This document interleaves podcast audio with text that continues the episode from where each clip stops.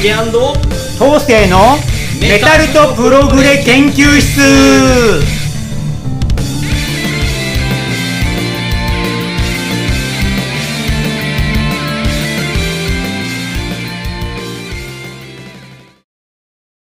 はい、皆さんこんにちは。ジュリアンコンカッセの竹です。はい、メタルとプログレ博士緑川東生です。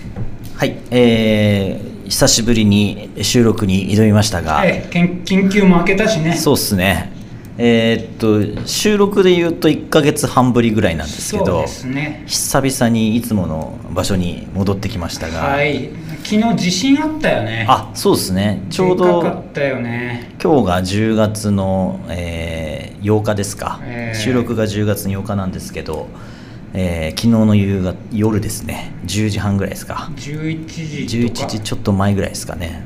なんかあの震度あ5こう強ですか。そうだね、埼玉、今日ぐらいですね。かなり大きなうん、地震があって、僕も筋トレしながら WBS っていうテレ東のニュース見てたらびっくりしちゃって。ああね。立ち上がっちゃっておろおろしちゃって。そうっすよね。僕は朝早い仕事だったのでもう寝てた。んですけど。あぐっすりもしかして。かなりうわすげえ あれで起きないってすいや相当起きましたよ、うん、地震で起こされましたやっぱりねねお子さんとか大丈夫でしたか？お子さんはずがっつり寝てましたね。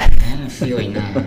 今日もその地震の影響で電車がね遅延しちゃって遅れちゃってうん、申しなんか訳ないです、結構ダイヤが乱れたみたいなんですけど、うん。でもね震源が千葉だよ、うんうんうん千葉っていうとあんまり。YOSHIKI そ そっちに行くつなげるんですね。まだって今日の収録ってね、いあーまさに、本当にそうなんですよ、うん。はい。千葉 YOSHIKI の呪いじゃねえだろうな。なるほど。千葉僕の出身地でもありますから。ああそうか。そうなんですよ。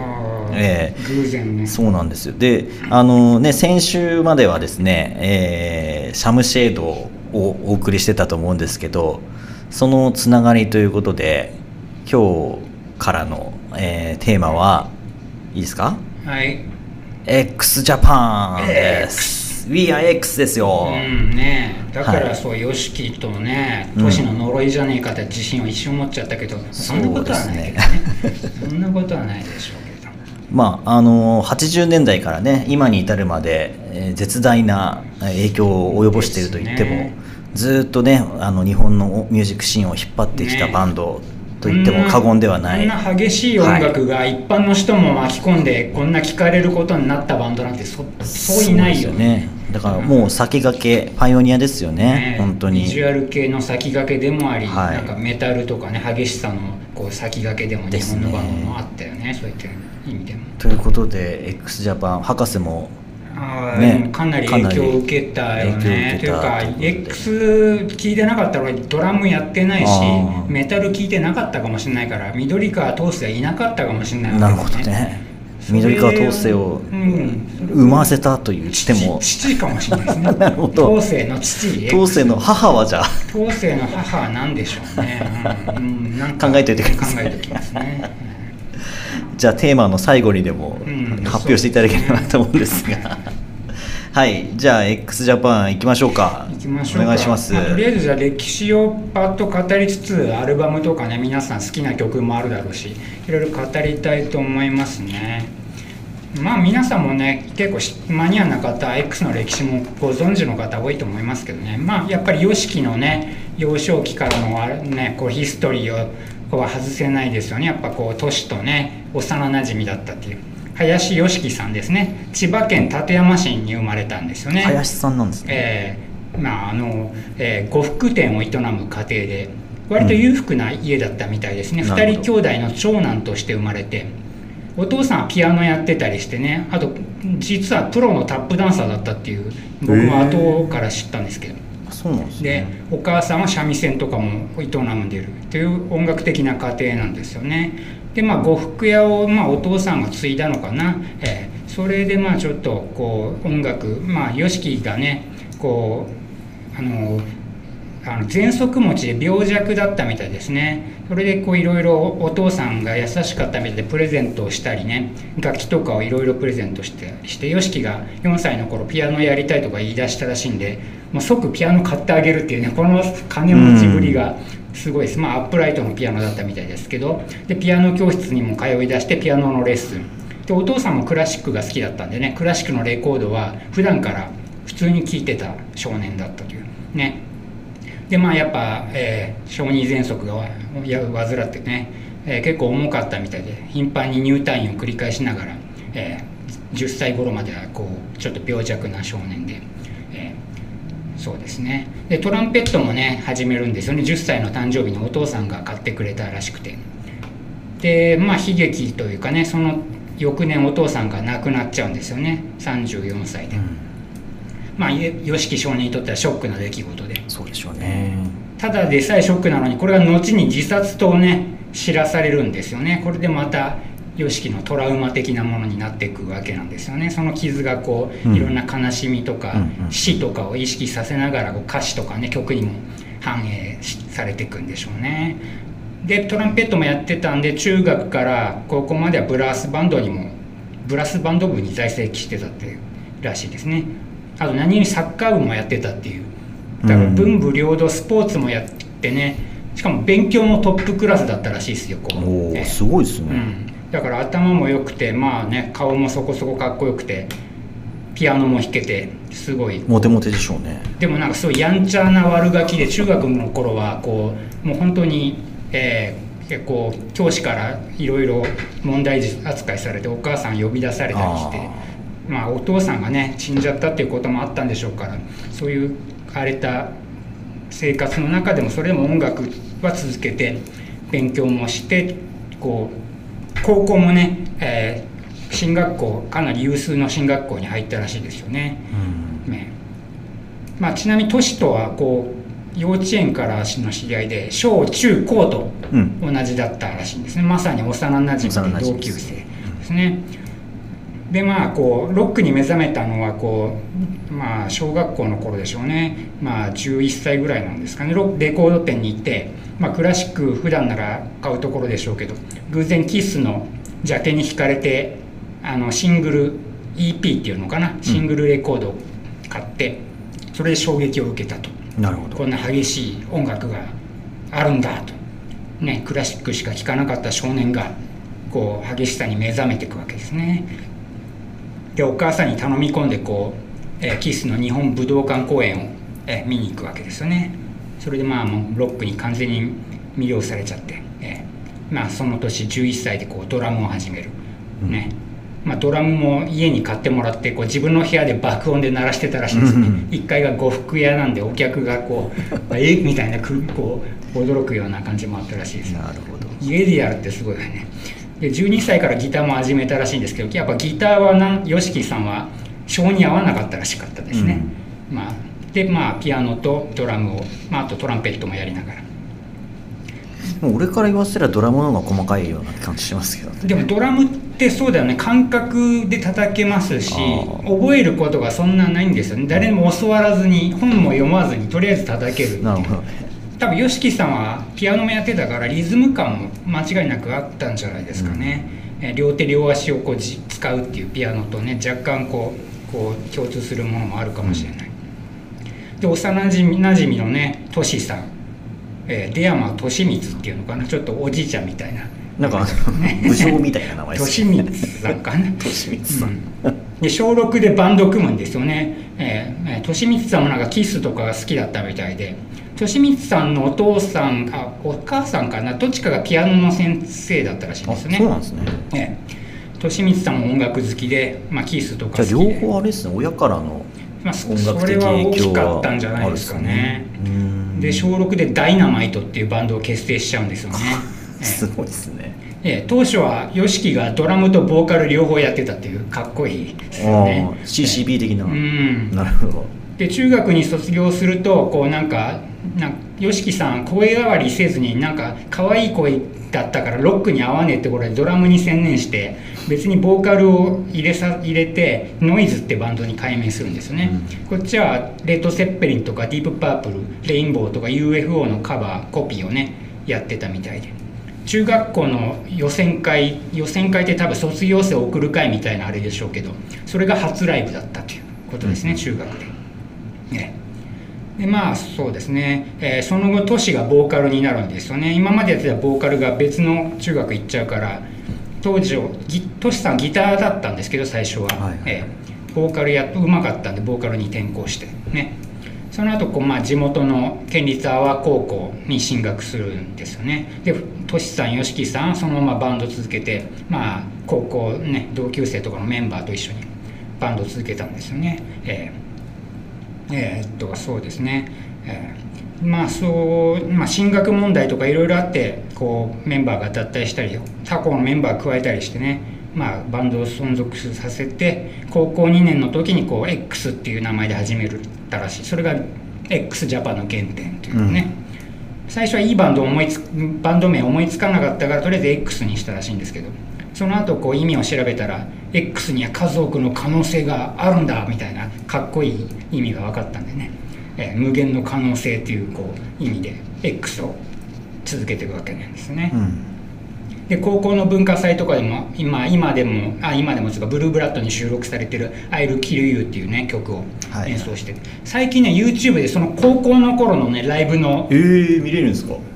お音がねあった。あ音ですか。うん音だけだったかな、うん。まあ、すごい音悪いんだけどね、でも割と良かったです、おう。ディープパープルとかやってたな。バーンとかやってました、すごいですそう。ね誰があんなの発掘したんだろう。誰かが録音してたんだろうね。YouTube 持ってんすね。みんな、ね。どっかにあるんですね。誰かがこうね。うちらのバンドの映像も誰か撮ってるんじゃないですか。まあもうちょっと有名になればね隠し撮りされるかもしれないですよね。でまあ高校卒業ですね彼ら進路進路として YOSHIKI さん音楽大学にも推薦入試で合格もしたのかな？もう受験すればあとは合格間違いないぐらいの感じだったらしいんですよね。で入試1週間前に進学取りやめるんですよ。なんかトシさんが家に駆けつけてきて「まあ、よしき俺らどうする?」って聞いたらしいんですよね、うん。その前の段階ですでにどっかのアマチュアのねコンクールで YOSHIKI がベストドラマー賞を取ったりトシがベストボーカル賞を取ってたらしいんですよね。うんだから2人は割ともう自信があってトシさんの方も X やらないのかみたいな YOSHIKI にこう掛け合った。で YOSHIKI はまあちょっと悩んだ末じゃあ X やるかみたいな感じでねせっかくの音大を蹴ってロックバンドで食っていこうということを決意するというねすごいですよね。まあお母さん大反対だったらしいんですけどね、まあまあそうでしょうね。とりあえず学校だけは行ってみたいな,、うんなね。いやでもそんな甘っちょろいことできないからみたいな。よしきね男気があるよね。もう全部蹴ってバンドでやるわみたいな、ね、それでまあそうですね、えーロックバンドの道を選んでこう、えーその当時のメンバーはねあのユージさんっていう人がギターだったらしいんですけど同級生で。で活動拠点をその3人でえー3人だベースかベースが淳さんって人でこれも高校の先輩だったらしいんですよね。で東京に出るわけなんですよね。東京にもう何もね何一つない持ってないまま出てとりあえずバンドでやっていくっていうまさにサクセスストーリーの始まりみたいな、何のつてもない状態でこうメンバーからライブハウスも探して、え1年経って1985年にシングル「I'll Kill You」をまあダダレコーズっていうまあインディーズかな？からリリースするんですね「I'll Kill You」えーでその翌年86年には YOSHIKI が自分のレベルエクスタシーレコードを設立して2枚目の「オルガスム」をリリースすると、うん。まあライブとかいっぱいやってたらしいんで結構ファンもね徐々に増えてきたんですよね。ただメンバーが流動的でもうひっきりなしに変わってたらしいんですよ、この当時のねバンドってまあすごい激しいんだけど胎児に言わせると下手くそであんなやつら見た目だけだみたいな胎児は思ってたらしいんです。だから絶対胎児はこのバンドだけに入らないと思ってたっていう逸話があるんですよね。タイジは結構やっぱり基礎がねすごいしっかりしてらっしゃる方だったんでうまいんですよね。ギタリストだったんでね、ギターもめっちゃうまいですもんうまいねアコースティックもうまいし、うん。でそうですね。このギターとかメンバーがなかなか流動的でまあシングルは、ね、発表後にこうこのトモさんっていうギターがね脱退しちゃうわけなんですよね、えーそれでまあ淳さんって人がまああ淳さんか。高校の先輩の淳さんも脱退しちゃって、うん。まあ、ギターベース探さなきゃなんない。でまあその頃ちょっと知り合ったね、えー、タイジ、まあ、別バンドにいたんですけど YOSHIKI が熱心に誘って一度加入してくるわけですね。澤田泰治さん、うん。えーでもさっき言った通り胎児は X にだけに入らないと思ってたらしいんで、まあ YOSHIKI が相当誘ったんだと思うんですよね、熱い感じで。口説き落としたんですね、うん、でも胎児はまあ俺の気に入ってるギターじゃないとやんねえよみたいなことで、で当時のギターさんがこう脱退するわけですよねもう一人ケリーさんっていう人が。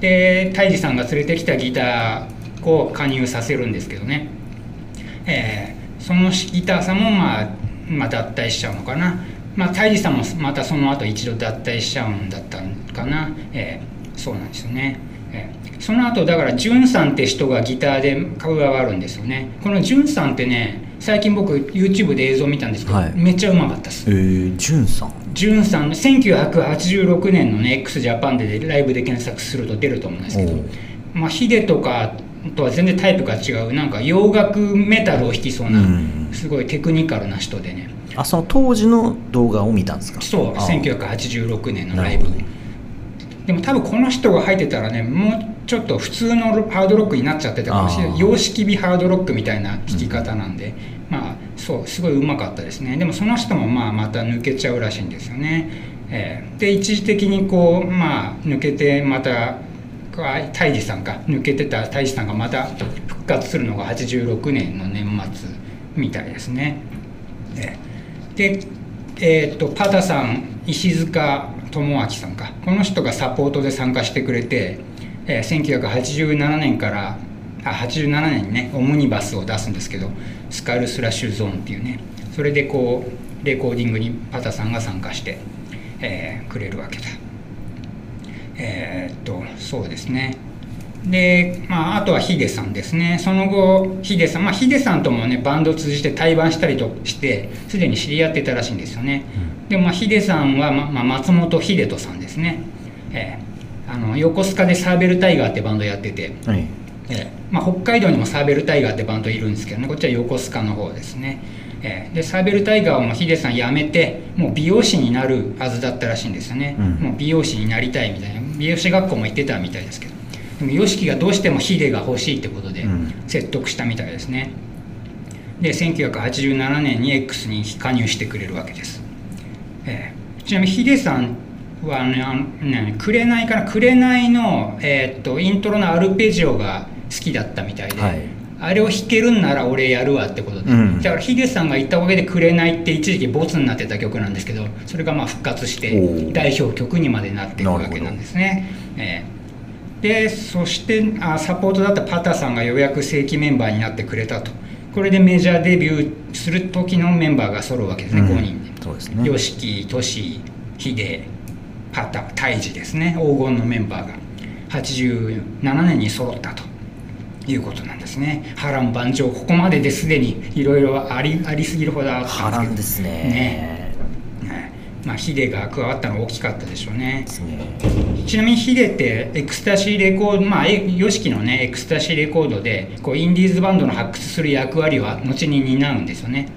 そのリサーチ担当になったおかげで、ルナシーとかグレイ、ジキールを発掘したのが実はヒデだったと。い。うわけですね。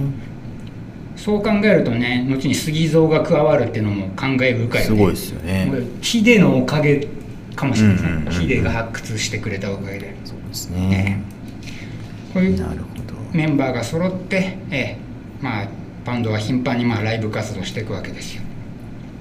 でもライブだとねメンバーがすごい暴れまくっても火を吹くわ。YOSHIKI がシンバルにガソリン注いで燃やすとかとんでもないパフォーマンスやってライブハウスからも出入り禁止になっちゃったりね。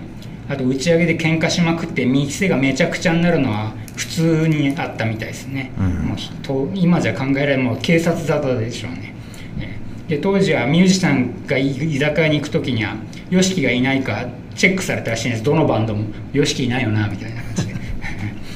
ね、でギターお断りミュージシャンお断りバンドマンお断りの張り紙をねされたりとか当時の渋谷はそういうのが多かったらしいですよ。X お断りとか名指し,、名指しで張り出されちゃったりね、えー、で関東三大粗大ゴミバンドとバッシングの対象にもなったりね。なるほどまあ、横須賀サーベルタイガーと、まあ、イジが在籍していたディメンティアってバンドですかね。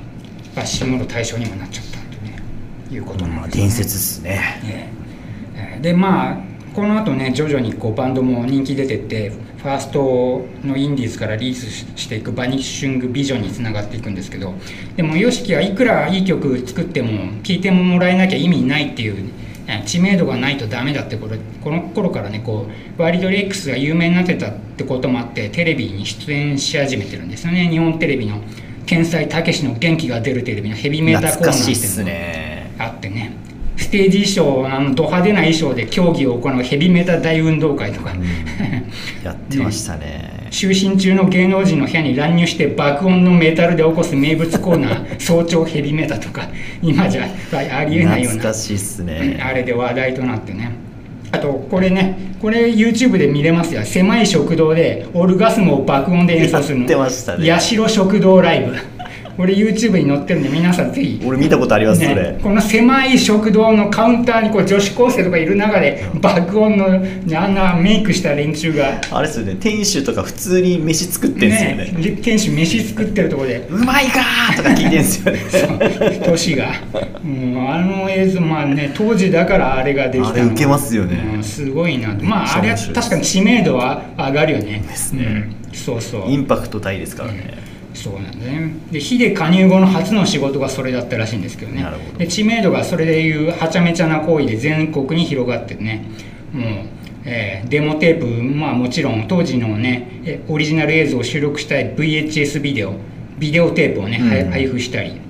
あとわけわかんないんですけど配布するもの何でも配布しちゃいってことで電子レンジとか冷蔵庫とかねトラックでも配布するかってアイデアが出たらしいですけど実際にやったかは分かんないんだけど冷蔵庫プレゼントってことですよね、ね、おかしいよね。すごいっすね。でこういうちょっと異常なへんてこなプロモーションをやってたんで他のバンドからあいつら金持ちだなとかなんか思われてたっていうのが実はでありますよね。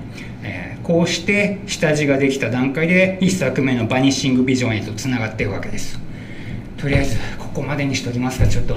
あ、えー、もう波乱万丈熱いか熱く語ってくれましたね、え。ー、いやもうファーストアルバムを語る前にこう前座の段前奏の段階でまだメジャーデビューしてないっすよね。してないっす。もうここまでで20分超えちゃったから、ね、なるほど。じゃあこの辺までにしときますかね、じゃあいよいよ次回はですねえー、ファーストアルバムリリースして、まあ、どんどんスターダムにのし上がっていくところをやっていきますかね、えー、いきましょうか。はい。We are X ありがとうございましたはいじゃあ今回はここまでです。竹と昴生のメタプロ研究室でした。また次回もお楽しみに。バイバイ。バイバイ